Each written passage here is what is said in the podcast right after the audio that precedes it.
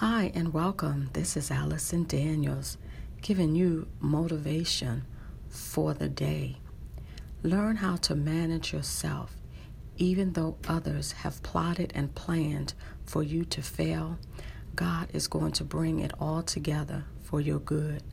Learn how to manage yourself because God knew that you would be rejected and talked about. So He's watching your response. Faith over fear. Trust God.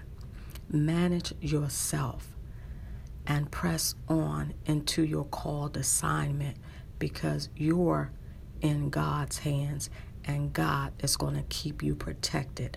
Have a wonderful, awesome day on purpose.